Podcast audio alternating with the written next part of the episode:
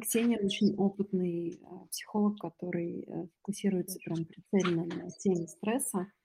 А, у Ксюши есть свой канал в Телеграме, который звучит на слух как стресс-коуч, да? А, И там, а, Ксюш, ты пишешь прицельно про все кейсы, с которыми ты работаешь, которые так или иначе связаны со стрессом, да? Да, со стрессом, эмоциональным выгоранием. На самом деле травма, страхи тоже, они имеют отношение к стрессу. Мгм. Это тоже, это мои такие интересные темы. Я люблю это писать и ну, вообще раз- и исследовать эти истории. Мгм.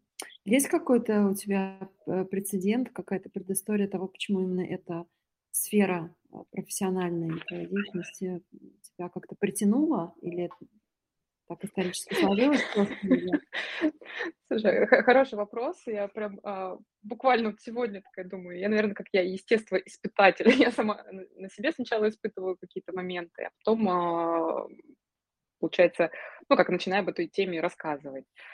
А, вообще, в принципе, в теме стресса, как было, я как-то устроилась тренером в одну очень такую компанию известную, и мы проводили тренинги по клиентоориентированности.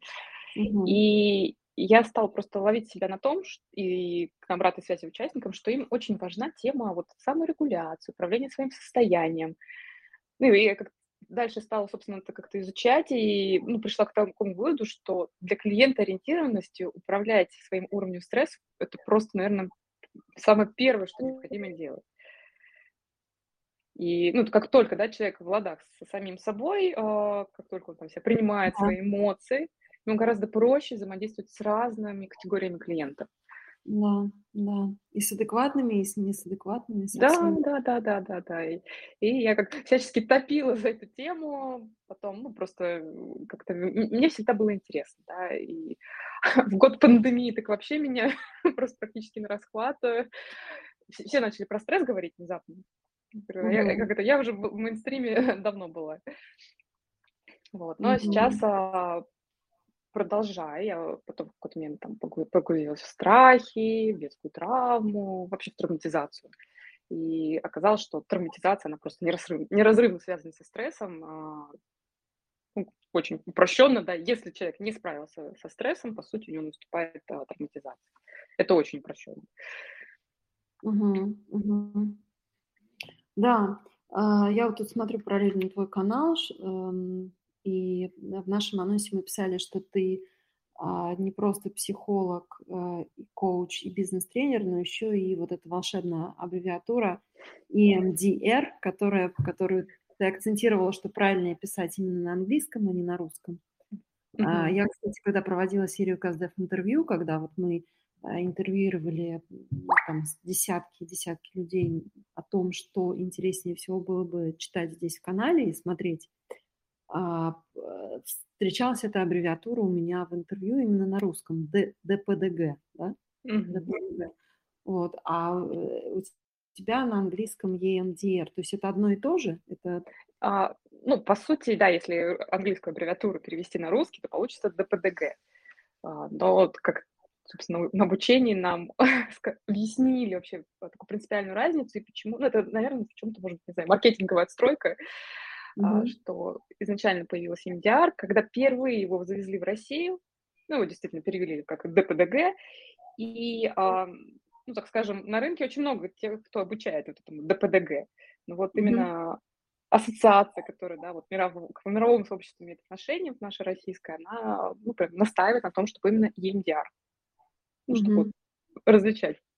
Потому что мы серии, мы, мы преследуем, а, ну, как мы в курсе всех тех изменений, которые происходят с EMDR, а те, Мгм. кто исключительно ДПДГ обучает, часто люди владеют старыми протоколами, а, ну, то есть они, они не имеют отношения к ассоциации мировому. Мгм. Поэтому такая, отстройка это такая. это больше как бы, то есть это по по сути, это функционально то же самое, та же самая терапия, да? Э, пере перепрограммирование, кажется, да? А, Я каждый э, раз э, э, десенсибилизация. десенсибилизация, то есть снижение чувствительности, да. Ну, прям сложно назвать это перепрограммированием. а, Ну, в чем-то, в принципе, да. То есть, но а, на самом деле, да, как органические определенные изменения даже происходят в мозгу именно благодаря этой терапии. Угу, угу. Вот. А, да, то есть функционально получается это одно и то же, да, но просто вот эти буквы на английском языке, они а, сделаны, ну, ты, ты настаиваешь на них потому, что а, за ними стоит квалификация и аккредитация международного да, сообщества, да, получается. Да? да. Ну, давай тогда вот, э, не вижу я Василия в стриме, но но э, и для меня лично это супер интересная тема. Не будем останавливаться тогда, у нас уже все записывается. Я вижу, что с нами сейчас в стриме онлайн Дмитрий и Аиша. А, можете задавать вопросы, поднимать руку, наверное, попозже. И можно еще писать в нашем общем чате, который привязан к этому каналу, вопросы, которые у вас есть, Ксении, по поводу стресса. Я э, хотела попросить тебя для начала, наверное, рассказать прям прицельно, подробно про эту практику, потому что она новая, какая-то совершенно раньше я не слышала про нее, она такая достаточно стандартизированная, да? Да. И э, жестко по протоколу. По протоколу, да. И как я слышала по каздевам, супер, супер эффективная. То есть все, кто ее проходил э, и делился своими отзывами, со мной, они а, очень были позитивные отзывы. То есть не слышала, чтобы это было неэффективно. Вот, расскажи, пожалуйста, подробнее, то есть как, как ты работаешь, это один из твоих главных профилей профессиональных. Да, я, получается, с 2019 года ознакомилась с этим протоколом, EMDR-протоколом, и вот с тех пор только его. Вот, ну, как-то вот, знаете, как э, бывает история, что нужно найти свое пристанище. Вот я, наверное, тоже нашла свое пристанище в виде этого направления терапии. Вообще, в принципе, она действительно относительно недавно возникла, причем таким удивительным образом, а, собственно, основатель Фрэнсис Шапира, проживая определенную там, да, тревогу, связанную с ее болезнью, случайно гуляла по парку и обнаружила, что ей стало легче. Ну, стала mm. так отслеживать, а что случилось, э, что к этому привело, и оказалось, что она в этот момент двигала глазами из стороны в сторону. И, естественно, она стала под, ну, как это исследовать, проводились там а, даже участники, как правило, это были ветераны там, а, различных военных операций, да, а, и в дальнейшем, да, вот различные эмпирические какие-то исследования, которые проводились, они показали такую высокую эффективность и более, самое главное, это устойчивый результат. Угу. То, то есть там даже вот ну и сейчас, собственно, да, как Всемирная организация здравоохранения рекомендует EMDR в качестве а, такой терапии для э, совладания, для, ну, собственно, работы с высоким уровнем стресса. Это часто посттравматические стрессовые расстройства, и в том числе для ну, работы с последствиями от, от травмирующих событий в виде mm-hmm. фобий, страхов, э, соматических расстройств, э, там, зависимости ну, и так далее. Там, депрессии. Кстати, очень интересно, тоже тут недавно для меня прям как новость. А, оказывается, если сравнить антидепрессанты и EMDR, то в моменте, да, вот там, одинаковое количество, там, 6 недель проходило, результат одинаковый, но после отмены антидепрессанта э, возвращался человек, да, у него, по сути, наступал, да, вот возврат к поведению, а после EMDR эффект через полгода даже сохранялся. Uh-huh, uh-huh. Поэтому говорят, что EMDR эффективнее антидепрессантов. Угу. А, то, есть, то есть по факту механически это прям прицельно э, механика движения глаз или как какой-то механизм? А здесь смотри, да, здесь, э, здесь ключевой даже скорее билатеральная стимуляция, то есть э, это может быть движение глаз, э, но на незрячих людей э, тоже EMDR показывает результаты, можно, например, слуховые сопровождения, часто, да, вот есть там даже вот, вот таких у EMDR-терапевтов прям наборы, это наушники, музыка там бум-бум-бум, да, mm-hmm. идет звук из стороны в сторону. Либо просто вот самое простое, это прохлапывание, так называемая бабочка, mm-hmm. то есть какие-то телесные ощущения. Все это является формами э, билатеральной стимуляции, и, причем там сравнивалось, что эффективнее, э, примерно одинаковую результативность у всех видов стимуляции. Угу. А, ну, действительно, механический, там прям э, строгий протокол, там 8 а, ключевых фаз этого протокола. и прям все по порядку идти. Как нам сказали на учебе, что даже если неопытный терапевт, но вот, э, он будет соблюдать все стадии, то результат будет у клиента. Mm-hmm. Ну, то есть настолько а, именно вот, вот соблюдая этот протокол, можно получить результат. Круто. Я вот тебя слушаю, и у меня очень много отзывается из того, что, как ты описываешь эту практику ДПДГ или ЕМДР а, с НЛП.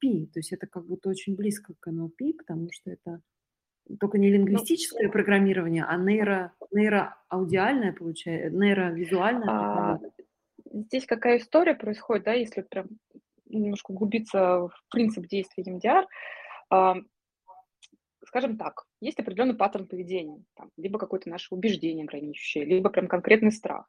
Это же определенная нейронная сетка да, в ландшафте нашей головы. И по сути, благодаря EMDR мы эту сетку ну, как бы разбиваем, ну, разъединяем, да, на mm. элементы, mm-hmm. и она перестает uh, влиять. Быть сеткой. Да, она перестает быть сеткой. Mm-hmm. Да. Ну, то есть, uh, по сути, да, человек uh, избавляется там от страхов, mm-hmm. меняет свое поведение. НЛП, да, оно же перестраивает через слова. Я, я честно, в НЛП у меня только уровень практики, я как глубоко не погружалась. А, он тоже, да, э, как у нас, слова, те же нейронные пути, да, в голове. Да. Вот. А, просто, возможно, да, НЛП чуть будет дольше необходимо, да, там а, как-то выстроить. И просто EMDR это достаточно быстро. А, буквально там вот, если это точечное травмирующее событие, там есть прям рекомендация от одной до трех сессий, и результат а, наступает. Да. Часто, как, как люди, да, вот а, они такие, о, терапия, это так долго.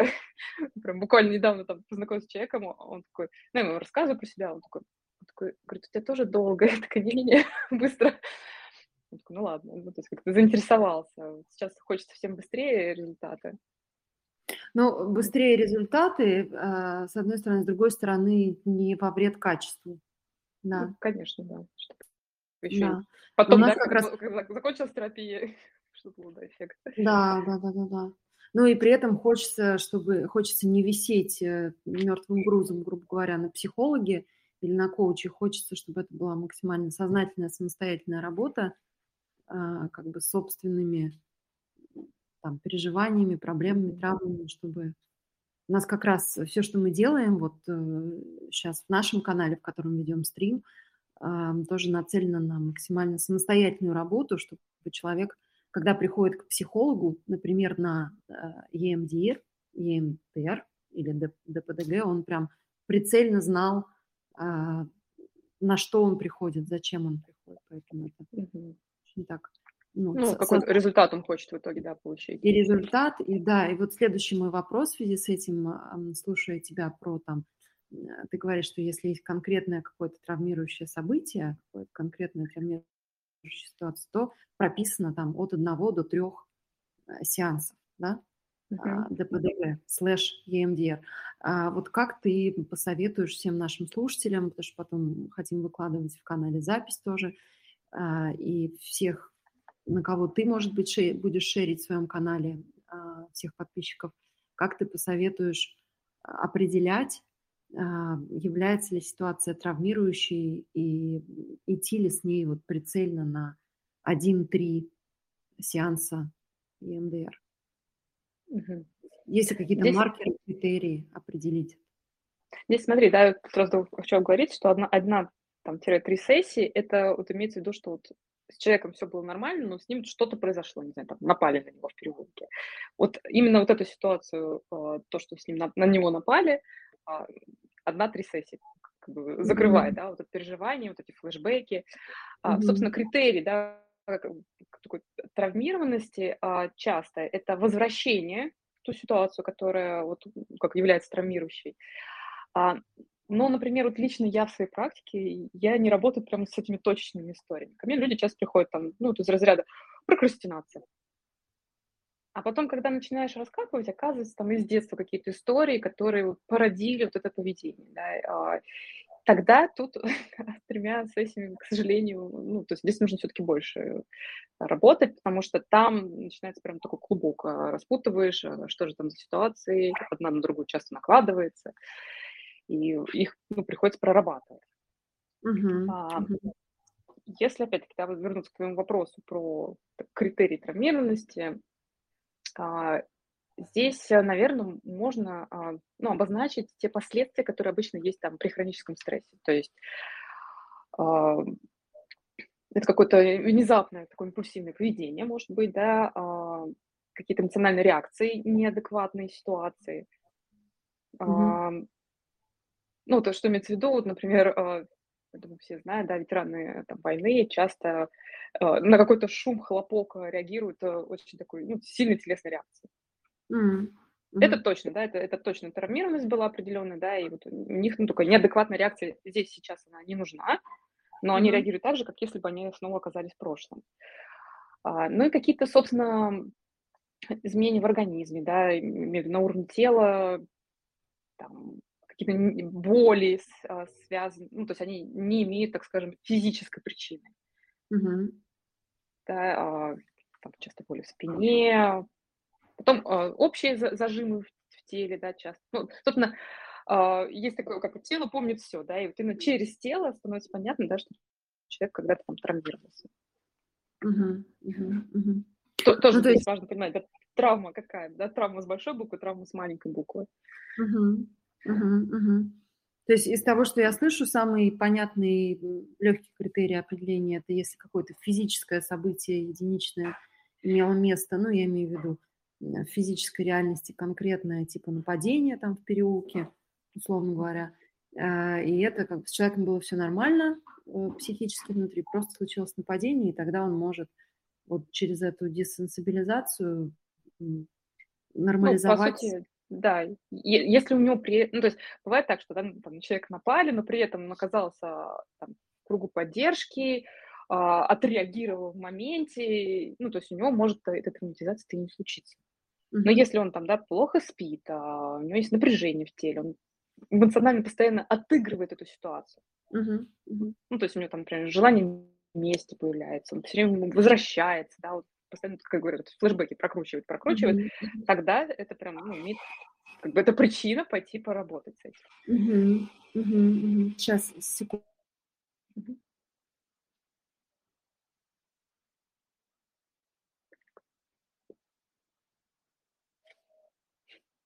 Секундку.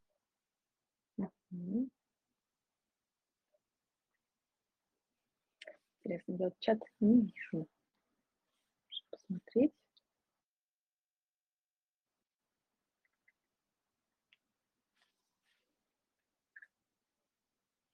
А, так, извиняюсь. А, а, я предлагаю вернуться к тезисам, которые мы согласовывали тогда, дальше пойти по ним. Вот toxic stress versus полезный стресс.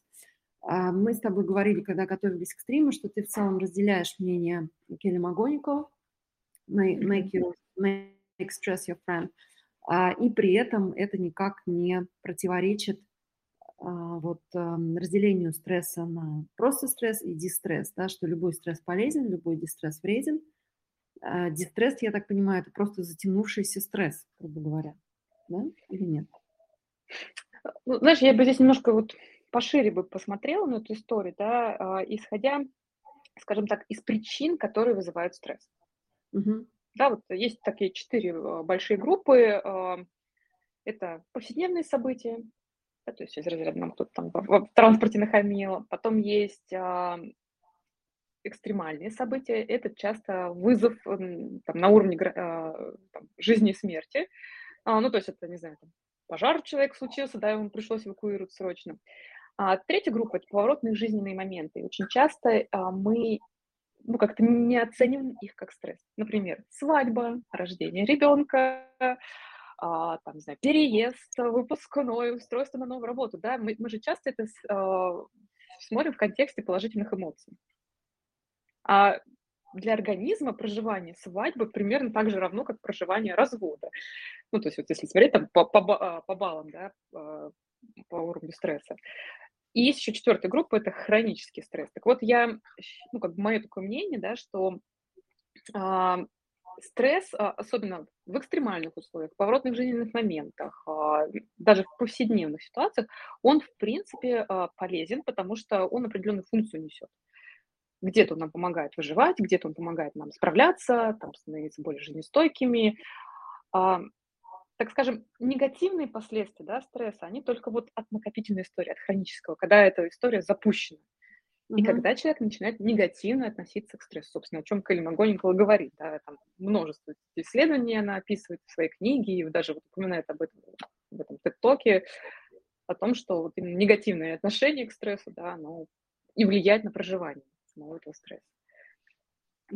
Поэтому в целом, да, у меня просто у меня очень забавная история. Я также, как Келли Макгонигал, начинала рассказывать помню, на тренингах, в моих первых, мои самые первые тренинги, когда про стресс, такая, это ужасно, это так плохо, это последствия для организма. А потом а, как-то, ну, я сама стала поспокойнее относиться, ну, и стресс, и стресс. А потом еще и э, видела этот TED Talk, а потом книгу прочитала Келли Макгонигал. И, ну, теперь, э, теперь просто ты относишься э, к стрессу как к чему-то нормальному, естественному, а не что-то экстраординарное, от чего стоит избавляться. Да, у нас же такой часто дискурс, часто вот по телевизору реклама каких-нибудь успокоительных идет в серии бороться со стрессом. Я прям даже принципиально как раз а, э, всем говорю о том, что со стрессом нужно совладать, быть в ладу со своей реакцией, не борьба. Не mm-hmm. надо с самим собой бороться. Mm-hmm. А вот ты сейчас сказала с самим собой, а у нас был, э, тоже мы затрагивали тему стресса на стриме 23 мая, э, и там определение было такое, кстати, очень элайн с тем, что э, ты проговаривала тоже в э, воскресенье на подготовке к стриму, что э, стресс – это э, адекватная реакция организма или естественная реакция организма на э, внешний раздражитель, внешний фактор. И, но при этом ты сейчас сказала, что бороться с самим собой не нужно. То есть получается, что стресс, он находится как бы на, а, на грани того, что происходит внутри и снаружи человека, и как бы, ну, не, не, не нужно бороться с собой, получается, не нужно бороться со своими естественными реакциями, ты имеешь в виду, да? Ну, здесь э, часто, да, вот борьба, это предполагает этой серии, что вот у меня какие-то эмоции возникли, это ненормально. Ненормально mm-hmm. то, что я сейчас активно душу. Ненормально то, что, например, а, в экстремальных ситуациях да, часто у людей там порожняется кишечник. Многие считают, господи, какой кошмар и стыд. А это нормально, так реагирует наше тело. И здесь вот скорее это про принятие. Да, вот mm-hmm. ты как раз начала говорить, по-моему, где-то тоже было такое определение, что это адекватная реакция на неадекватные события. Mm-hmm. Mm-hmm. Вот, и э, ну, вот в этом надо немножко менять свои отношения. И часто, да, например, когда даже хронический стресс, какой-то, ну, например, э, ну, взять э, такое сильное переживание, да, потеря близкого, развод, там, потеря работы. Э, это же такой длительный период может, э, да, человек нажив... находиться в этом эмоциональном состоянии и mm-hmm. находиться, по сути, в состоянии стресса. Так вот, а, даже в эти моменты а, такой подход, такой взгляд, да, там, а, проговаривать себе, что мое тело помогает мне с этим справляться, да, ну, то есть со мной все окей в данной ситуации то, что я так реагирую, это нормально. А, оно действительно помогает а, нам быстрее выходить из этого состояния комфортного. Угу, угу, угу. Ну, важно, да, вот все проживать, реаги... отреагировать, а, по сути, вот выражать вовне, если там какие-то эмоциональные вещи. Угу, угу. И возвращаясь еще немножко ненадолго к этому топику Келли, Келли МакГонигал про то, что есть toxic stress, есть полезный стресс – а вот насколько я помню этот TED Talk, потому что я смотрела его там несколько месяцев назад, а, сейчас я просто привела его по памяти а, наши буллеты. Toxic stress это, – это наши реакции на что-то, что мы не можем контролировать, и по-хорошему а, toxic stress должен быть полностью исключен из жизни, а полезный стресс – это как раз те ситуации, в которых мы можем влиять на происходящее – и в которых стресс помогает нам, наш организм нам помогает через стресс собраться и преодолеть препятствия, и там, а, не знаю, победить или защитить себя от опасности. То есть а, вот насколько у тебя тоже в твоей работе, в твоей практике с клиентами а, есть это разделение на полезный стресс и toxic stress? Или, Я бы, знаешь, э, для меня, вот в моей картине мира, да, toxic stress – это тот, которым человек борется и не пытается вот именно его, ну, как разрешить ему быть в себе. Угу. И тогда действительно это будет, ну, последствия не очень комфортные, да, э, как токсичные, можно, да, уже так сказать. А. Ну, то есть, если, скажем, человек, да, там, а, много работает, а, там, дома у него, не знаю, какие-то ситуации жизненные, и при этом он ничего не делает для того, чтобы, например, как-то позаботиться о себе, там, сделать какие-то практики для тела, тогда mm-hmm. действительно последствия стресса для него будут токсичными. Mm-hmm. Но если человек осознает, да, серии, да, сейчас у меня большая высокая нагрузка на работе, да, у меня сейчас там, не знаю, семья не ладится, и, соответственно, когда я начинаю, когда я это разрешаю себе быть, да, что у меня сейчас стресс, я начинаю предпринимать какие-то действия для совладания с ним. И тогда mm-hmm. я, ну, собственно, не, не доведу его до токсичного уровня. Mm-hmm. Mm-hmm. Да, интересно. А, ну, расскажи, пожалуйста, так, про ДПДГ мы поговорили, ЕМДР. А, хотели еще затронуть такую тему, как профилактика эмоционального выгорания, именно профилактика. Uh-huh. Что делать и как, как жить, чтобы не произошло эмоционального выгорания?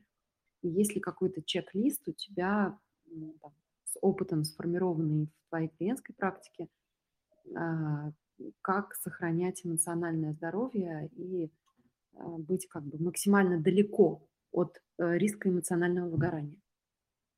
Uh-huh. Эмоциональное выгорание, да, собственно, и хронический стресс, а, это они близки примерно, но эмоциональное выгорание там посущественнее, да, а, воздействие, то ключевое, что нужно делать для профилактики, это максимальная забота именно через тело. Это прям, а, ну, если здесь я топлю. что здесь нужно делать, это как минимум высыпаться, да, чтобы сон был качественный. Кстати, да, вот мы упоминали, там и стресс высоких достижений, да, это часто, то есть там всегда первично, что делать, это прям борьба, вот где нужна борьба, так это за сон. А, потом, естественно, да, какая-то физическая активность, потому что кровь должна двигаться, тело должно двигаться, а, ну, оно вот через спорт, там, различные гормоны положительные, да, у нас выделяются. А, естественно, ну, то есть это отслеживание таких вот базовых историй. Сон, спорт, питание, а, там какая-то близость, да, там физическая, эмоциональная. А. Потом более такие, ну, уже дополнительные инструменты. Это, естественно, как-то эмоционально выгружать. Да, если мы говорим про эмоциональное грань, то нужно здесь прям максимально работать с эмоциями. Потому что ну, есть риск, например, что человек это как-то внутри проживает, не проговаривает, не использует каких-то, тут даже банально не пишет дневники, это такой очень простой, доступный способ. А, там, не разрешать себе проживать какие-то эмоции, и тогда, да, это ну, усугубляет последствия. А если с этим работать, да, такие практики, то они позволяют этим справляться. Угу. Потом духовные всякие истории. Ну, знаешь, вот обычно это четыре группы. Это тело, эмоции, социум, общение, да, и духовные какие-то практики. Угу, угу. Дальше там можно подробно расшифровывать все, что входит куда, а часто они пересекаются. Но я бы начала, да, первично все-таки именно с тела. Угу. Прям максимально забота, там, принять ванну, выспаться, чтобы сон именно качественный был, да, все, все знают о том, что нужно спать 8 часов, но как-то все мало говорят о том, что именно качественно спать. А какие критерии, кстати, какие критерии качества сна? А, до 11 засыпать или... О, это активно исследую эту тему. Ну, а ключевое там даже до 10 рекомендуется, потому что с 10 там, до 2 ночи это а, мелатониновое окно, как его называют, да, и ну, просто нужно получать свою дозу мелатонина. А так, качественный сон – это не прерывистый, все-таки продолжительный, это достаточно такое быстрое засыпание и а, просыпание. Ну, то есть часто же, вот, например, человек хорошо, ну, то есть спокойно уснул быстро, но может среди ночи проснуться и а, долго не может заснуть. Mm-hmm. Это, ну, соответственно, влиять на качество сна. Мгм. Вот, и здесь, а, ну, дальше уже работа идет. Отстраиваем. А Мгм. там, конечно, по гигиене сна очень много различных советов. А. Самые такие интересные для меня- это вот ты проснулся утром, надо смотреть, в общем, в течение дня надо очень много смотреть на небо. Для того, чтобы вот, ам, по сути, накопить какую-то усталость, а, вот этого дневного сна, о, дневного света для того, чтобы вечером спокойно лечь. Мгм.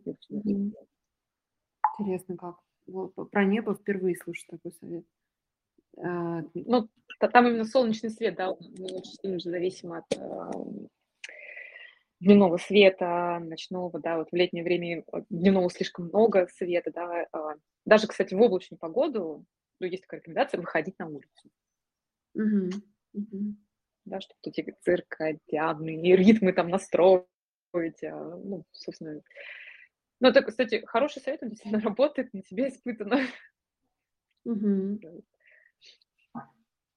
Так, идем дальше. Что мы хотели обсудить? Про а, ну, значит, э, да, че чек-лист, э, с самых базовых историй зафиксировали. Это, в первую очередь, а, по пирамиде если идти, то, это забота о теле, э, и дальше забота о Эмоциональная, социальная, а, да, поддержка и там духовные практики, например. духовной Мгм. практике.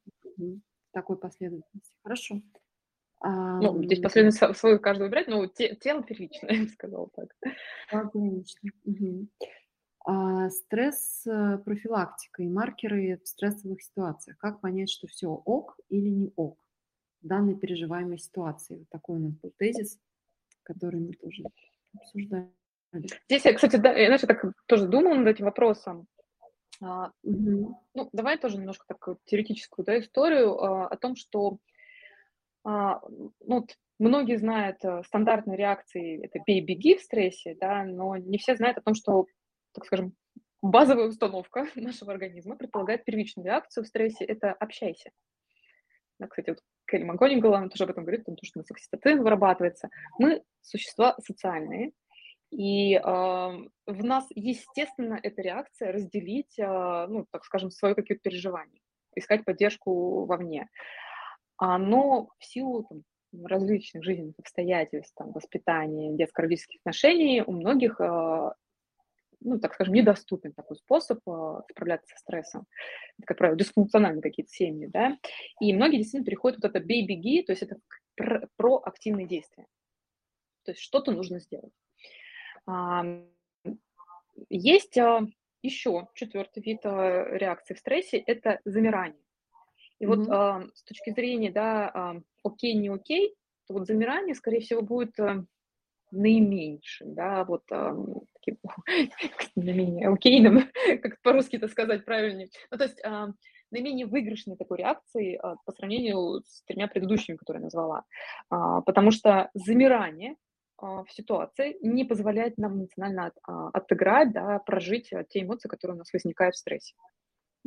Мгм. Ну, в качестве примера могу привести. У меня там в 20 году так вот случилось, у меня собака, на мою собаку случайно напали, они там как-то сцепились челюстями. И дальше как это предельная стрессовая реакция, да, это ну, на уровне экстрим, да, экстремальные переживания. То есть я там бросилась разжимать челюсть этих собак, а, по глупости. Потом я вспомнила, что надо там просто нажать на как-то желваки.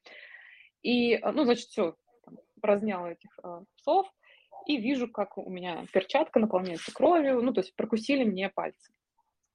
И, а, я, значит, на вот этой всей эмоциональной истории, на этой ре стрессовой реакции я вызываю скорую. Ну, ма ну, мало ли, я я ещё не соображаю, да, что там. И, а, значит, при скорая достаточно быстро приезжает, и просто, ну, как я по поводу отреагирования, да, ам, сидит, значит, фельдшер, и мне такой говорит: "Ксения, перестаньте так активно дышать". И тут я просто замечаю, что я в этот момент действительно сижу прям вот полной грудью. Но я фельдшера остановила, сказала, говорю: "Так, мне надо отреагировать свой стресс, поэтому я буду продолжать так активно дышать". А, и для меня, по сути, да, это вот, это было окей в данной конкретной ситуации. Так прожить, а то поддержка в виде скорой. Я на самом деле перед скорой позвонила всем близким, там, кто был дома, то, ну, то есть проговорила, да, и а, потом вот это отреагирование такое телесное было. И тогда действительно все, все окей, да, мы здесь отреагировали, последствия минимальные, не наступает травматизация. А вот если взять, например, другую ситуацию, а, на ребенка напала та же собака, он весь такой в печали, грусти, там, да, ну, в страхе приходит домой, а дома, например, дисфункциональная семья. Например, mm-hmm. не знаю, там, родители алкоголики. И они начинают на ребенка там давить, э, ну, как-то еще сам виноват и так далее. У ребенка, по сути, нет вот этого отреагирования. Он уходит, да, вот в это замирание, такая реакция. И тогда для него это не окей. Mm-hmm. Потому что здесь будет прям последствия в виде травматизации, в виде каких-то там, не знаю, страхов собак, ну и много чего другого. Mm-hmm. Поэтому а, здесь, ну как вот, нельзя сказать, что, например, там в конкретной ситуации а, только бей, беги, а в другой только общайся. А, здесь нужно, конечно, добавлять, э, ну, смотреть контекст и смотреть, как именно вы привыкли реагировать, да, а, Потому что ну, у многих есть свой стиль реагирования для конкретной стрессовой ситуации. И, в принципе, в этом каждый из нас, э, ну, наверное, будет окей. Uh-huh. Кто-то будет активно реагировать, кто-то там поспокойнее, да, кто-то внутри проживает. Но точно я всех призываю, все-таки, если вы замечаете за собой, что очень часто вы попадаете в это замирание, uh-huh. часто такой ступор, не знаешь, что делаешь, что делать, пустая голова, то здесь прям намеренно себя из этого выводить. Угу. Хотя бы в моменте, вот, в моменте, когда случается стрессовая ситуация. Ну, то есть часто там можно немножко вот, как бы, вот такой как метод да, внимания, то есть над собой посмотреть вообще, а что сейчас происходит. Угу. Это возможно, да, вот э, ну, да, даже в серьезных обстоятельствах можно немножко на, на себя посмотреть, и тогда а, и если вы за собой замеч... ну, точно знаете, что, например, во всех стрессовых ситуациях я там замираю, угу. тогда прям, ну, себе вот прорисовать, да, это как, быть, даже визуализацию какую-то сделать, что так, если вдруг у нас будет стрессовая ситуация, то мне нужно, там, не знаю, 10 раз присесть, а, там, два раза отжаться. Это уже будет, кстати, лучше, чем просто, да, вот, быть угу. в ступоре. Угу. Угу. Ну, кстати, если а, «бей, беги, замри» – это ситуация, которая вшита в нас на уровне какого? Лимбического мозга или на уровне даже рептильного мозга? Это да, рептильного, да. Рептильного. Да. Продолговатый, туда вот все истории. Да, да, да, да. «бей, беги, замри», то «общайся» – это реакция, которая может быть сгенерирована только на уровне неокортекса, по-моему, да? Нео. Лимбическая, лимбическая как раз система общения. А, это лимбическая да, да, да. А неокортекс это он как раз после стресса, когда уже все отыграно, и когда мы мысленно возвращаемся, что надо было так сказать, надо было так поступить. Это вот, эм, наш как-то мозг пытается извлечь уроки а, из полученной стрессовой ситуации. То есть, ага, то есть получается, что можно сказать, что в любой стрессовой ситуации в моменте включены рептильный мозг и лимбическая система, а неокортекс э, только рефлексирует уже потом, когда стресс пройден. Он там тоже его можно включать. Как раз это как если взять... Мета-навыки, наверное, да? Мета-навыки, про которые ты говоришь. Ну, это если с самим собой. Ну, просто если взять а, то, что рассказывали мне коллеги из МЧС, да, а, ключевое, ключевая работа с а, жертвами чрезвычайных обстоятельств – это как раз воздействие через, по сути, неокортекс, задавание вопросов. Mm. Коучинг, как я его назвала в свое время. У меня просто была такая жизненная ситуация, когда соседи загорелись, мы, значит, эвакуировали, и они сидят в доме у нас и наблюдают, как их дом тлеет. И ну, в какой-то момент а, я вижу, что там, а, один из героев, да, так скажем, пожилой человек, да, она вот просто вся вот у нее какая-то эмоциональная реакция, шока, видимо, пошла, и она не понимает, что с ней происходит. Она что, что, где, куда, чуть ли не в дом пытается снова вернуться. И я пишу своей коллеге замечать, что делать. Вот. На тот момент только у меня было коучинговое образование, ну, так, психологическое коучинговое. И она мне говорит, задавай вопросы. Говорю, прикольно. То есть поиграть в коуча. И действительно, я начала задавать вопросы в серии, где ваши пенсионные, как вы будете восстанавливать. Ну, то есть вот э, здесь постаралась включить ее когнитивные функции. Mm-hmm. Ну, действительно, mm-hmm. человек из этого состояния такого эмоционального, да, а вот это застревания, он вышел. Mm-hmm. Ну, то есть немного вернулась здесь сейчас, да, вот что, да, это происходит. Mm-hmm. Поэтому здесь нельзя сказать однозначно, да, что вот э, в стрессе у нас как-то только... Как, мы всем мозгом реагируем, всем телом реагируем.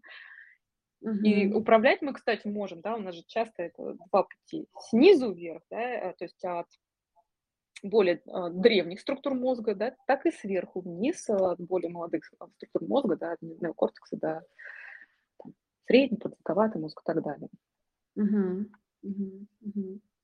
Ну, а можно сказать такую закономерность, что метанавыки, они э, как бы прокачка метанавыков, если человек себя хочет прокачать э, для максимальной эффективности как бы своих действий для максимального эффективной реакции на стресс через метанавыки, он а, это, это делается на уровне неокортекса? Или это все равно весь мозг работает? Все, все, ну, как подойти?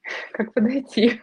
То есть mm-hmm. это можно и через сознательную функцию, то есть простраивать, через анализ, например, да? Mm-hmm.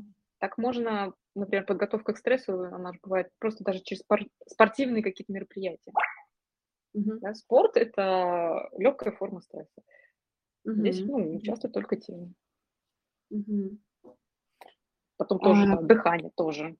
Включать там пары, ну, то есть работа со своей парасимпатической нервной системой. Тоже uh-huh. хорошо для управления стрессом. Кстати, вот, это, э, вот эту практику бабочка, которую ты показала, мы обсуждали как раз несколько стримов назад с тоже HR, э, таким вот, э, у него больше крен в HR, Лиза Голговская, она говорит, что минута или две такого постукивания а, бабочка, она назвала это упражнение. Да, объятие бабочки, да. Объятие, вот, да, и она называлась крылья бабочки, ну, в общем, бабочка а, а, они нормализуют как-то биохимические процессы в организме, как она говорила, а, которые, ну, в свою очередь, как бы нормализуют э, а, все мироощущение, скажем так, человека. Но это можно делать только в спокойной обстановке, когда нет никакой угрозы, да, когда все в порядке. И... Как раз э, вот это же форма билатеральной стимуляции да, и, например, вот EMDR, а, как рекомендуют, да, вот в моменте можно, да, прорабатывать прям как какое-то паническое состояние, да, там, а, либо стрессовая реакция через билатеральную стимуляцию. То есть это можно и в моменте делать, но важно просто человека это заставить сделать. Угу. Мы, кстати, вот, вот сейчас да, в организации тренинги веду, и вот у нас а, есть один тренинг, где мы активно рассказываем участникам, как ну, так скажем, справиться со своими внутренними переживаниями с помощью mm-hmm. этой бабочки. Mm-hmm. А, а можешь дать какую-то практику вот всем а, своим подписчикам, нашим подписчикам про вот эту бабочку, как э, самостоятельно с ней работать? С ней же можно самостоятельно, я так понимаю, да, работать? Да, да. Ну, я могу прям, знаешь, как это, прям сейчас, да, рассказать, либо прям просто инструкцию дать.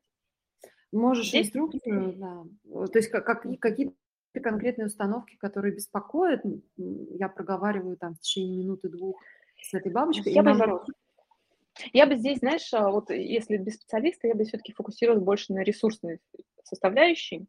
То есть, например, а, ну, сесть в удобную позу, да, там, ощутить поддержку спины, ощутить, как ноги стоят, а, две стопы на поверхности, да, то есть вот, вот, ну, вот такое заземление, да, ноги, спина, и дальше такой небольшой скан тела, да, от пяток до головы, и заметить, а, где в теле такой самый спокойный участок, да, где вот живет твое спокойствие. Uh-huh, uh-huh. Многие отмечают, что где-то здесь, да, там либо плечи опускаются, ну, у нас часто здесь все эмоциональные какие-то истории, и а, Далее фокусируясь на этом состоянии, на прям побыть в контакте с этим э, состоянием, да, вот спокойствие, с этими ощущениями. И здесь как раз начать добавлять бабочку. То есть одновременно чувствовать это э, чувство спокойствия, да, состояние, дальше постепенно себя прохлапывать. Долбить себя не надо, нежно, с любовью к себе. Мгм. Можно еще добавить движение глаз право-лево, право-лево. И Мгм. потом, ну, то есть вот а, примерно сколько, да, 20-30 таких прохлапываний делать. Глубокий вдох, выдох. Да, еще раз вот всё, вернуться в свое тело, еще раз сфокусироваться и опять прохлопать. И, в принципе, даже вот 30 секунд, там, ну, не- незначительно, да, вот, па- пару таких, вот, как сетов, как мы называем, достаточно для того, чтобы в моменте здесь успокоиться. Мгм. Мгм. То есть мы как бы это спокойствие, которое мы находим, самую спокойную точку в теле, мы ее как бы распределяем, как бы ра- растиражируем. а, Ну, можно, да, как здесь еще, да, можно еще как ма- масло размазать, это спокойствие, да. Можно просто Мгм. вот такой фокус, да, э, я замечаю это спокойствие внутри себя. Мгм. Здорово. А, Возвращаясь к твоему каналу, вот читаю, что помогаешь справиться со стрессом и эмоциональным выгоранием, прийти к профессиональному и личному росту. А, Ну, имеется в виду, что все очень взаимосвязано. Ты имеешь в виду, да, что при, а, когда человек справляется со стрессом и а, находится максимально далеко от эмоционального выгорания, скажем так, наоборот, максимально эмоционально включенным то, что он делает, а, то есть если на две противоположных точки континуума расположить эмоциональное выгорание и то, что противоположно эмоциональному выгоранию, то это будет, наверное, максимальная эмоциональная включенность, да, то, что человек делает. Проживание здесь и, спокойное состояние, да, умение справляться со своими эмоциями. Я бы еще добавила, знаешь, что это состояние жизнестойкости. То есть умение справляться с теми несгодами, с теми жизненными обстоятельствами, которые случаются с человеком. Да, вот, кстати, ну, это самая resilience, да, а, да, антихрупкость. Да, да, да. Мгм. проговаривала. То есть можно Но сказать, что это против- противоположно как бы эмоциональному выгоранию, то есть э, вот эта антихрупкость, да, а, Ну, именно больше жизнестойкость. Да, устойчивость такая. а, Ну, то есть это умение справляться. То есть жизнеустойчивые люди часто они, а, они понимают, то есть они могут испытывать стресс. Они спокойно к нему относятся, да, там, они это принимают. Ну, например, да, там человек оказался, не знаю, э, его там сократили на работе, ему нужно срочно найти нового. Он прекрасно понимает, что сейчас он может испытывать стресс, и это окей с ним, да, а, он ищет поддержку у окружающих, и тем самым, да, вот он, по сути, становится более жизнестойким. Мгм. Ну, действительно, может, как антихрупким, да, если там э, это понятие принять. И в дальнейшем, да, когда вновь это какое-то обстоятельство возникнет, для него это уже будет как-то щелкнуть орешки. Достаточно проще, не, не будет уже сильный уровень стресса испытывать, хотя стресс, тем не менее, будет присутствовать. Мгм. Мгм. А можешь поделиться какими-то самыми яркими кейсами, например, твоей клиентской практики работы, где а, человек из, бе- без имен, конечно, а, где удавалось какими-то конкретными практиками, упражнениями вывести человека а, там, из состояния эмоционального выгорания или близкого к эмоциональному выгоранию, наоборот, в такую максимальную resilience и жизнестойкость. У меня, знаешь, как у меня как-то так получалось, что клиенты приходили уже после того, когда они как восстановились после эмоционального горания М, путем там просто увольнения. А, И часто я сталкиваюсь с тем, что, например, у них есть страх успеха. Мгм, Ну, то есть а, они какие-то все цели там амбициозно ставят, а, и, и сталкиваются с прокрастинацией, с нежеланием что-либо делать. Ну, то есть это, либо они себя заставляют и очень сильно устают, и когда начинаешь да, этот клубок разматывать, выясняется, что в анамнезе у таких людей, у которых есть страх э, успеха, да, преуспеть, а, есть а, период эмоционального выгорания. И, а, по сути, мы а, работаем с теми убеждениями, которые породились в, этом, а, в этот период, когда человек там, физически, да, эмоционально выгорел. Мгм, ну, из, таки- из кейсов в плане тоже, да, управления стрессом, ну, вот, э, был у меня там, была клиентка, она в какой-то момент пришла, уже планировала, потому что очень так, уровень стресса был высокий, мы с ней проработали 5, потом еще раз 5 а, встреч, а, и а, она смогла масштабировать свой бизнес. У нее несколько бизнесов сразу появилось, пропал этот страх делать, э, как именно застревать, да, вот в делании. Она, у нее появилось хобби, она стала там танцевать и так далее. Mm. Вот, а, самый такой из свежих кейсов интересных, да, а, там, ну, как клиент разрешил поделиться, я все никак сторис не выложу ее отзыв. Изначально она пришла с таким запросом баланс работы и жизни. Ну, это такое очень общее. А, потом мы начали тоже работать, и оказалось, что тоже у нее был период эмоционального горания, очень устала, и сейчас вот высокая такая ответственность, как-то хочется дальше работать, но что-то не идет, да, то есть быстро устает.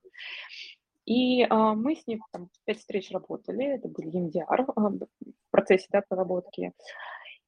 А, на последней встрече мы такой небольшой план наметили для нее.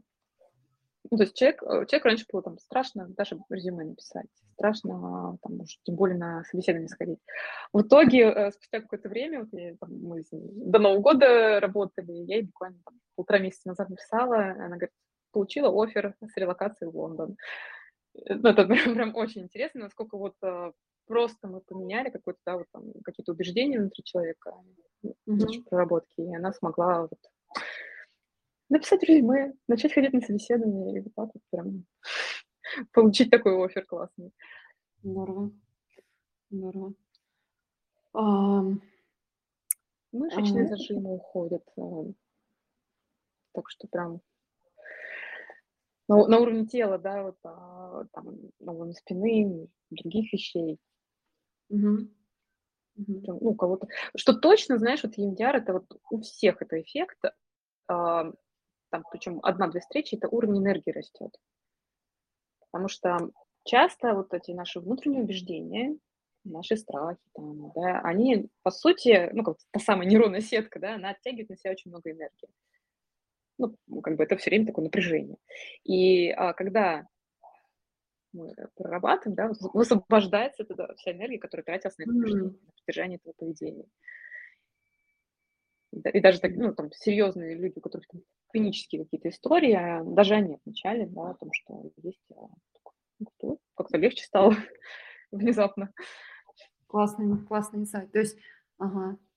То есть, если есть какие-то любые э, точки, вокруг которых концентрируется мысль э, регулярно, то имеет смысл там практиковать, сделать одну, две, три сессии EMDR, чтобы просто для профилактики как бы отказа от лишних, э, лишних убеждений, которые никак не помогают, а просто жрут энергию, грубо говоря. Да. Угу. Ну, то есть это часто да, запрос, ой, там низкий уровень энергии, там, мотивации. Конечно, нужно исключить, конечно, физиологию, мало ли, потому что да, там вдруг щитовидка, вдруг там нехватка витамина D. А, и уже смотреть, да, вот психологическое. Но часто это психологическая, конечно, история. Угу. Потому что вот организм очень любит э, тратить много энергии на сопротивление. А здесь мы, по сути, обошли это сопротивление, его больше нет, и освобождается энергия. Угу. Угу.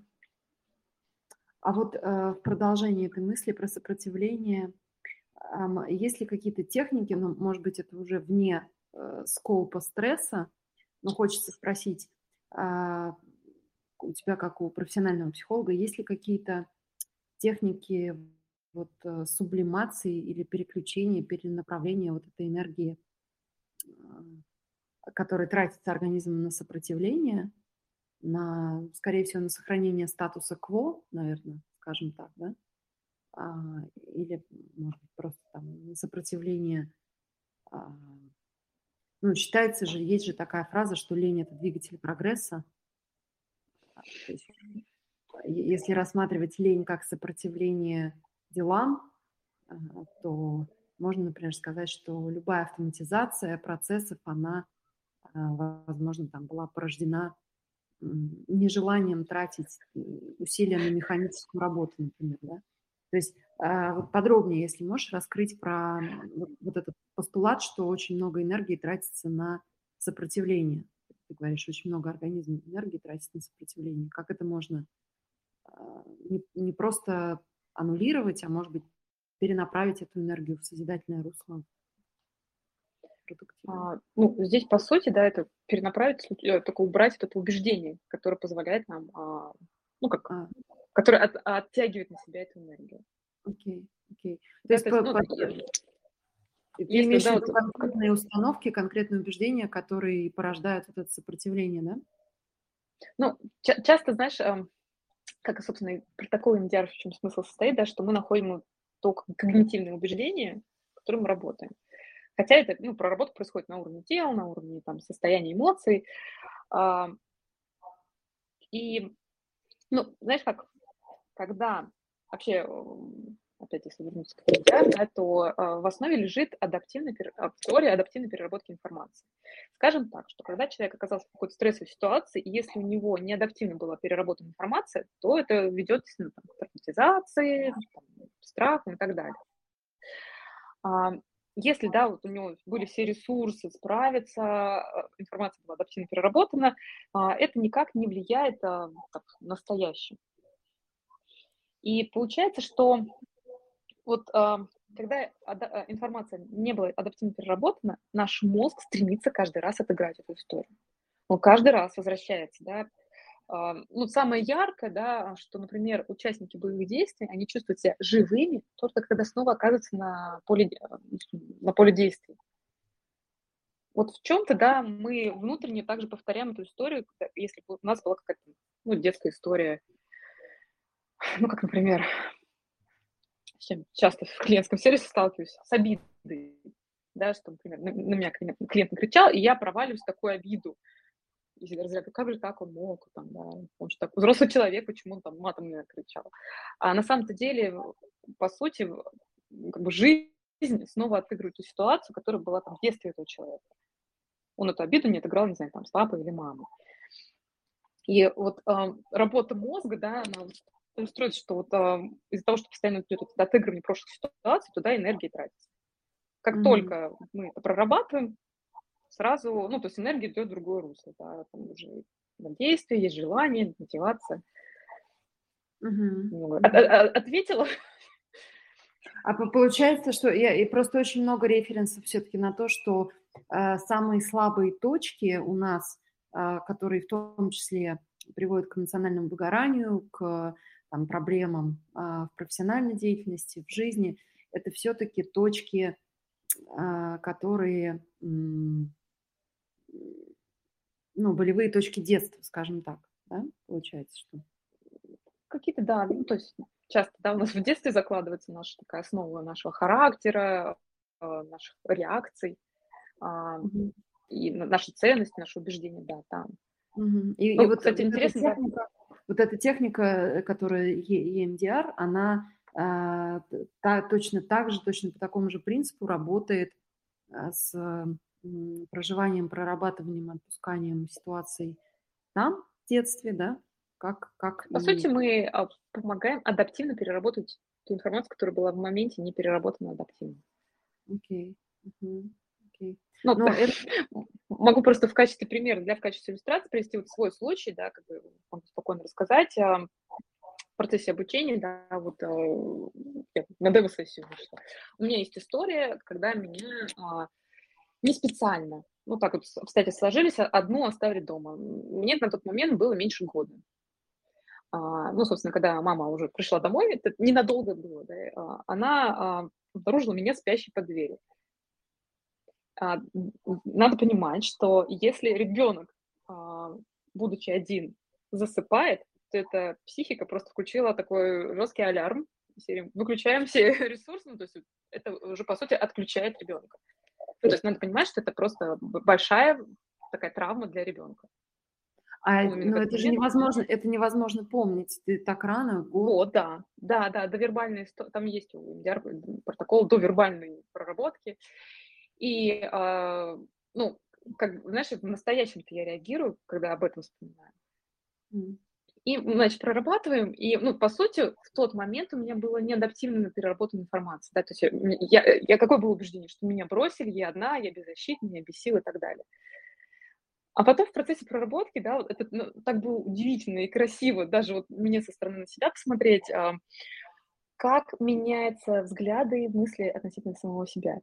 И оказалось, ну, я такая думаю, так, ну, как в процессе проработки, да, когда уже ближе к концу э, вот этой демо-сессии, мне пришла мысль, что мне просто на самом деле было не то чтобы страшно, не то чтобы я там почувствовала себя брошенной, мне просто было голодно. Я была есть... голодной. И, понимаешь, и, и вот в этом произошло такое адаптивная переработка информации. Теперь мне а, эта история с детства, она не триггерит настоящее. Mm-hmm. Хотя, ну, я, честно, я сталкиваюсь с определенными моментами в настоящем, а, как последствия того момента из детства.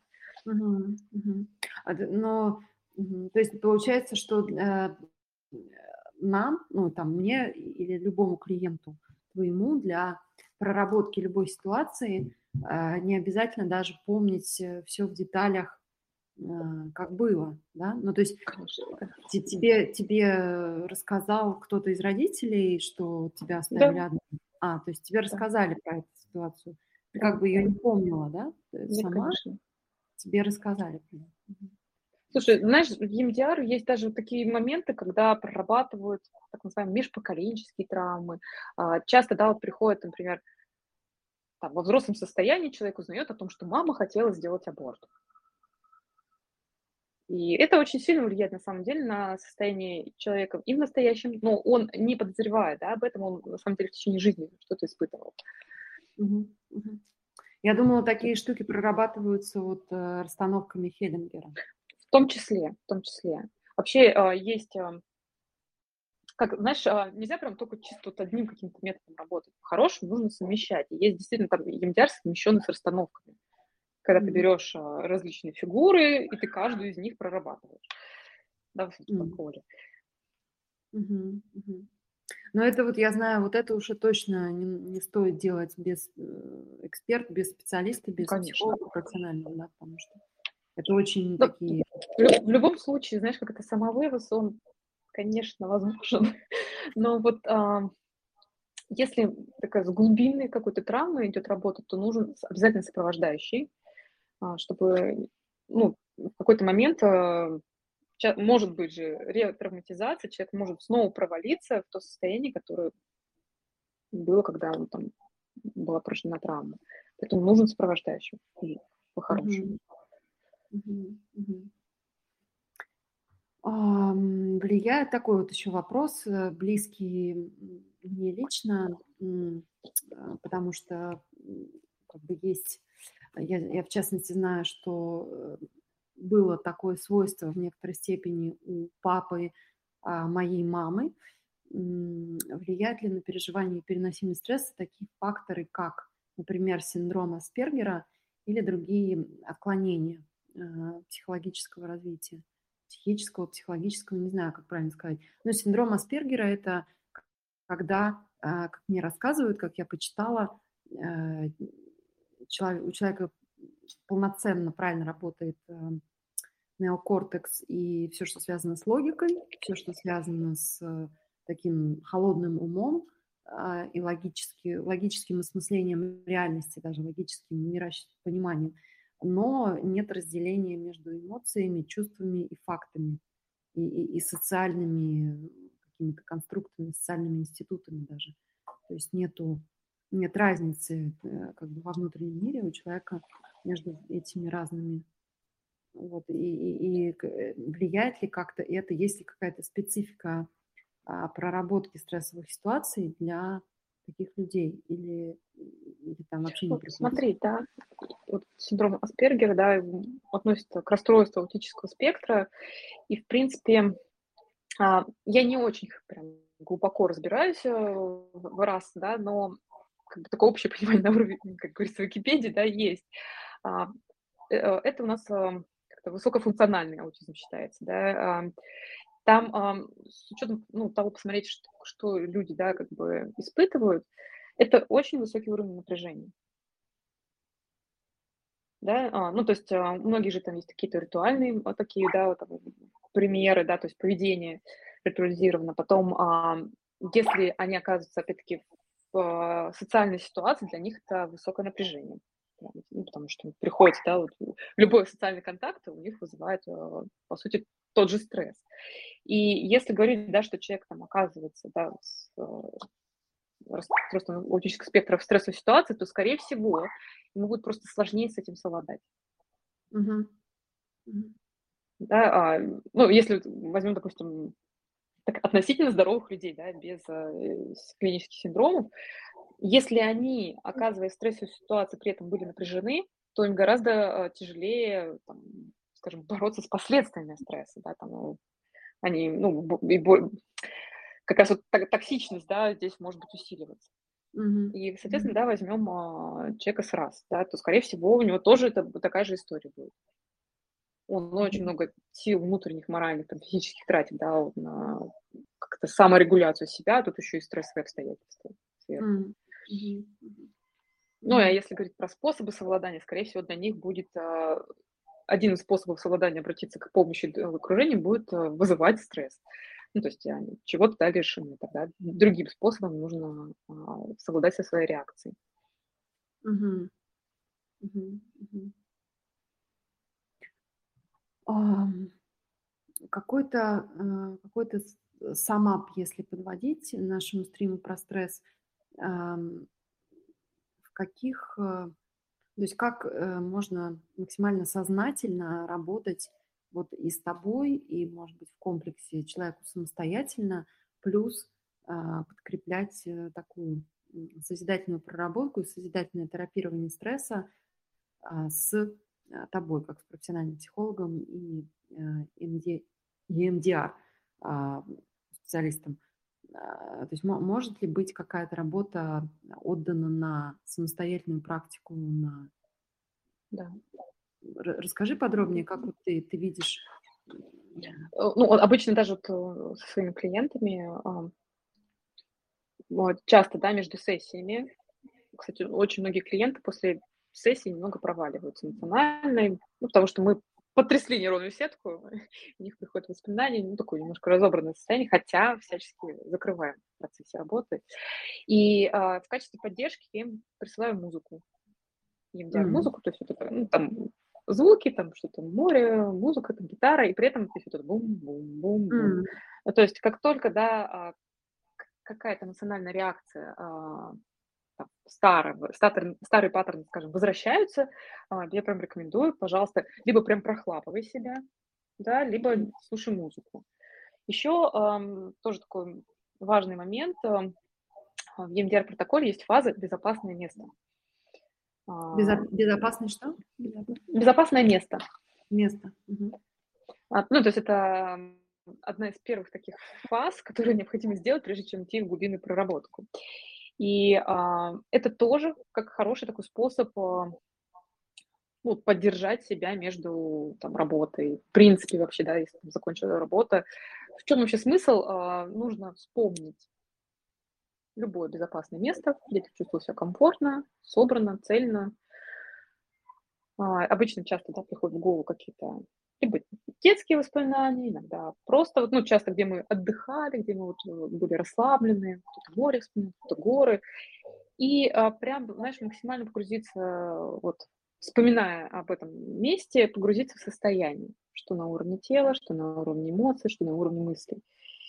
И дальше, да, вот можно, кстати, тоже все погрузившись в это состояние, прохлопать, по сути, как бы записать, зафиксировать, да, и потом, а, когда ну, как человек самостоятельно действует, да, как в жизни, да, если он чувствует, что у него какой-то уровень стресса растет, либо ну, что-то некомфортно, либо какое-то там старое поведение возвращается, представить себя в этом безопасном месте. Угу. Часто еще здесь как раз нелпишные штуки, типа жеста какого-то нужно себе придумать, ну, чтобы, по сути, как, знаешь, через, э, ну, так, через этот триггер, ключик, да, себя погрузить в, в это состояние. Угу, угу. Какие-то якоря, в том числе и физические, да? Да, да, да. Ну, это как, как раз и, и, ну, здесь вот обычно мы какой-то жест используем, либо какое-то слово. Угу. Так, как-то, кто-то как-то называет свое безопасное место. Обычно это не больше двух слов, а, и когда себе называешь его, то ты снова погружаешься в это спокойное состояние, наполненности, комфорта. Мгм. А, окей. то есть получается, когда человек сам себя прорабатывает, он просто может это делать сам физически, без всякого. Я бы здесь, знаешь, вот именно про хлапывание я бы сделала это с фокусировкой на своих внутренних ресурсах, на том, что, ну, на внутренних силах, а, на спокойствии, окей. на наполненности. Mm-hmm. Ну, то есть не нужно вот в травмирующую историю идти. Mm-hmm. Mm-hmm. Ну, потому что можно себя там, конечно, туда привести, но а, риск есть. Угу. Вдруг у человека в анамнезе, я не знаю, там тяжелое неблагоприятное детство, да, тогда здесь все-таки не рекомендуется. Да. А в моменте снимать, в моменте, да, вот э, какую-то эмоциональную реакцию можно. Угу. А, слушай, интересный очень стрим. А, получается, что так, резюмируя, стресс действительно а, наш друг, если правильно с ним обращаться, правильно относиться и правильно его как бы проживать. Да.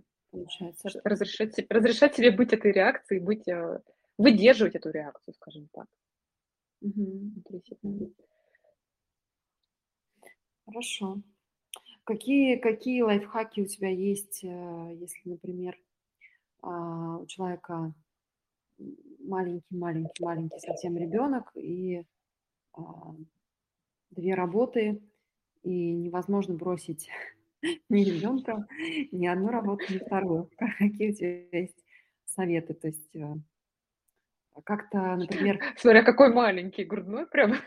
Ну да, я вот ну, в частности говорю про себя, но мы сейчас вот уходим уже с грудного вскармливания, но а, дочка совсем маленькая, ей год и, ну, год и 10 месяцев полных, вот, но а, дело даже, наверное, не в этом. Мой, мой вопрос скорее так заключается, что а, я слышала советы, а, например, если вы не можете уйти в отпуск совсем никак, то там уйдите в отпуск на 10 минут, например.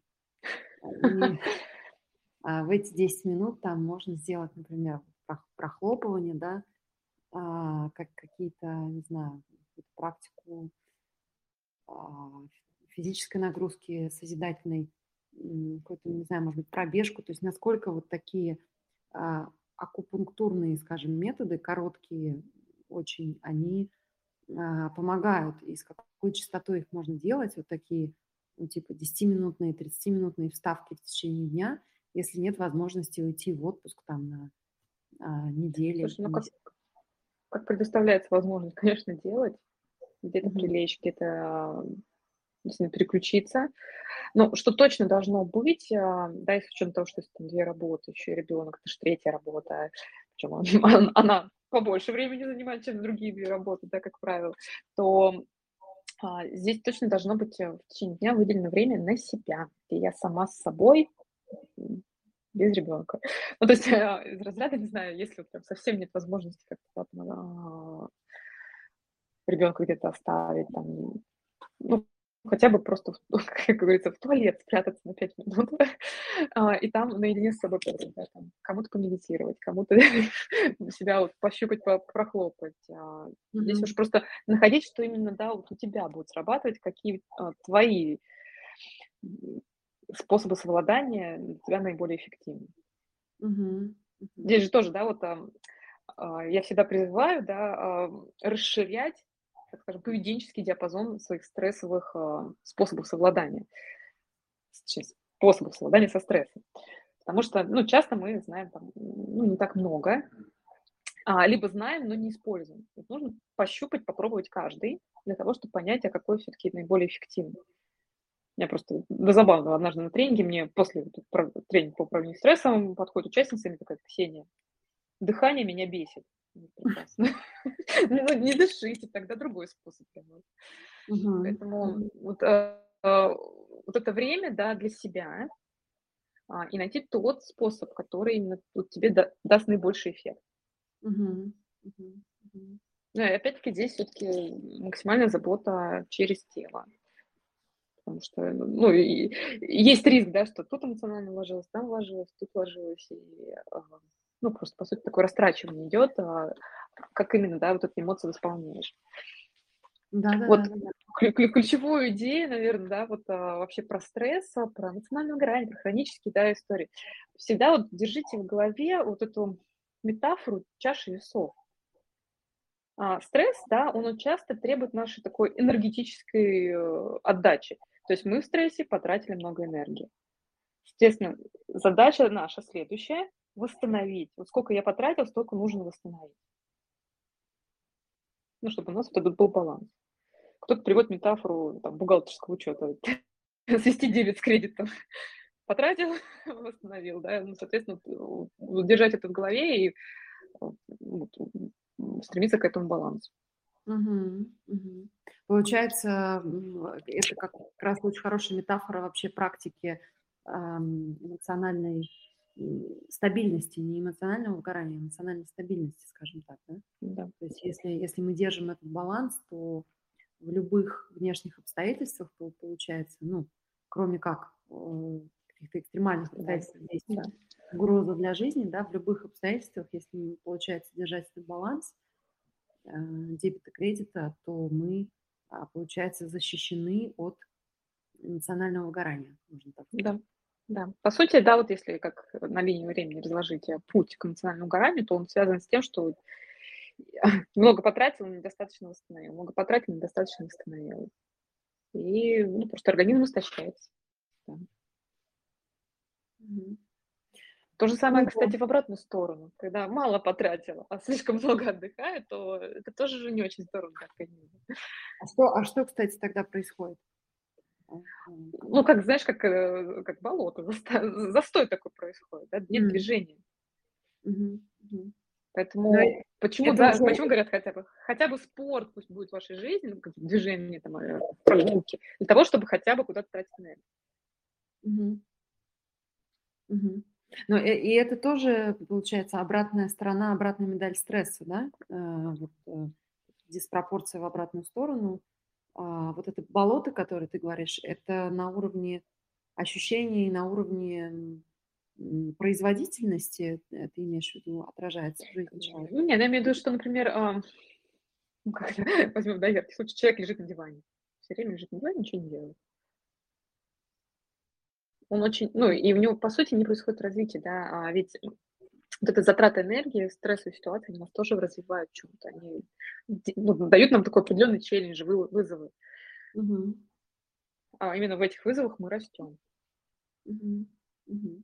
А вот, вот это сохранение там, статус-кво, да, вот это вот такое комфортное состояние, это отсутствие движения, отсутствие роста.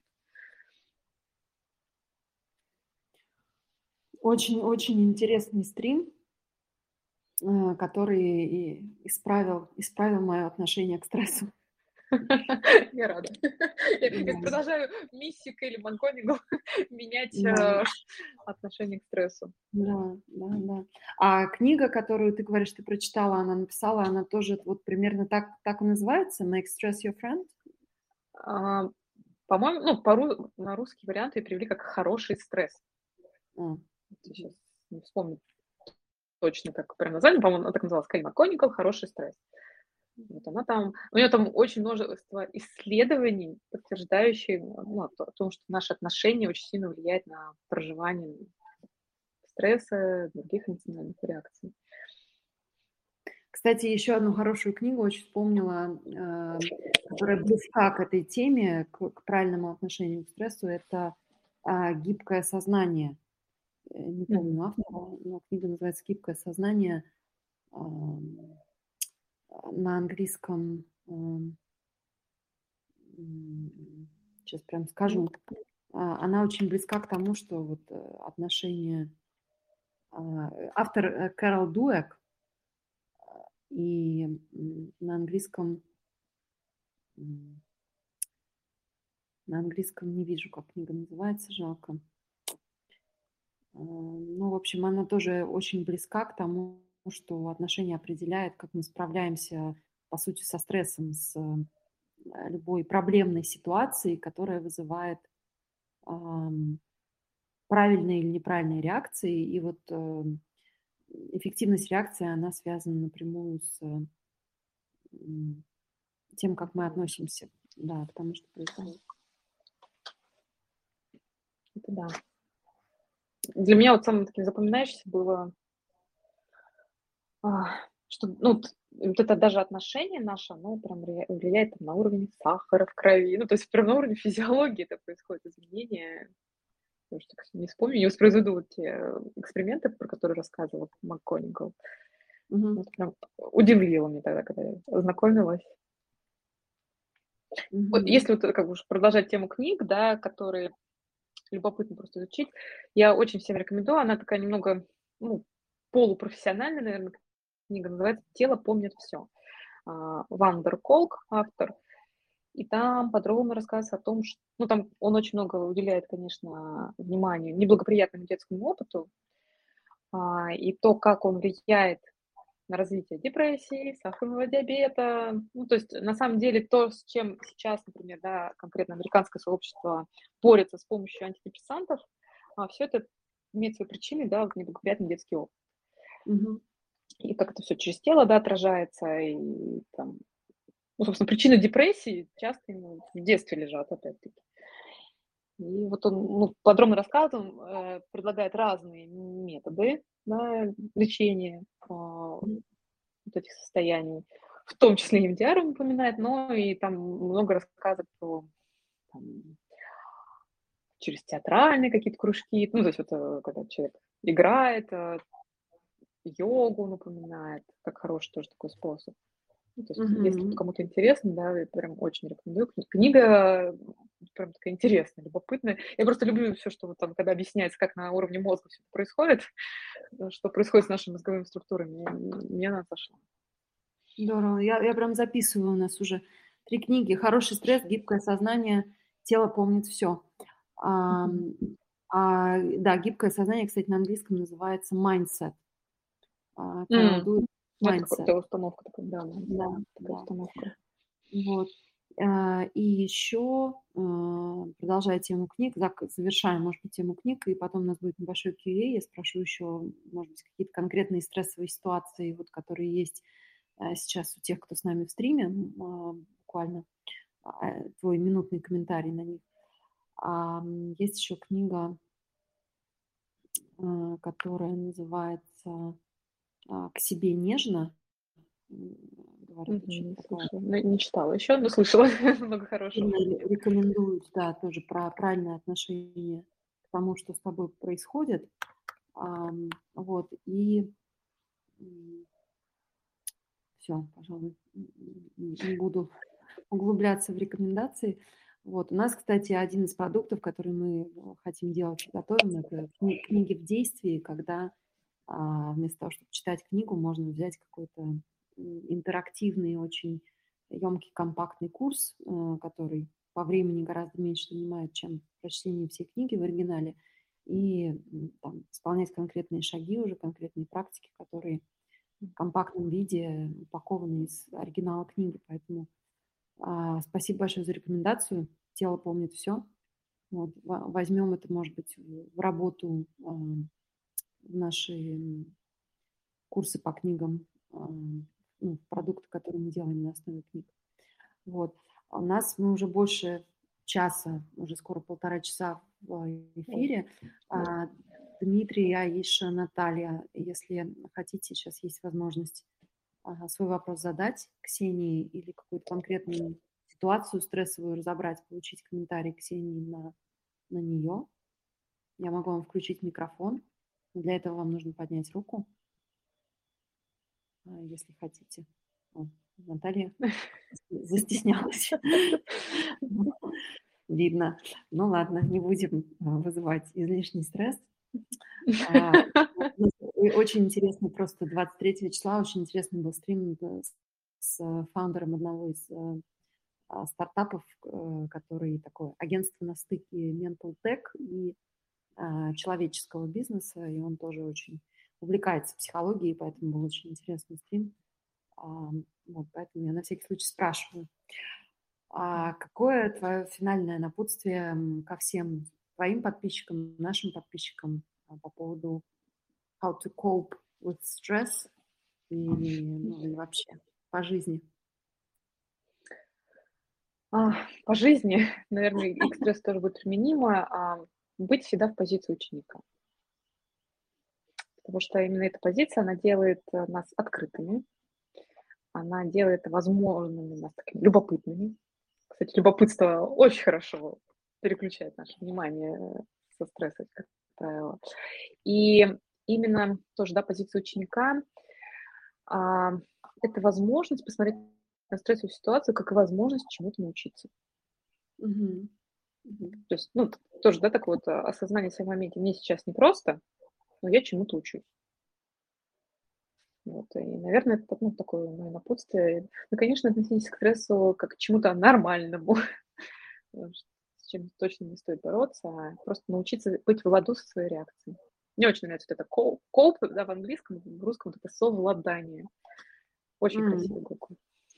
Совладание. Э, Совладать,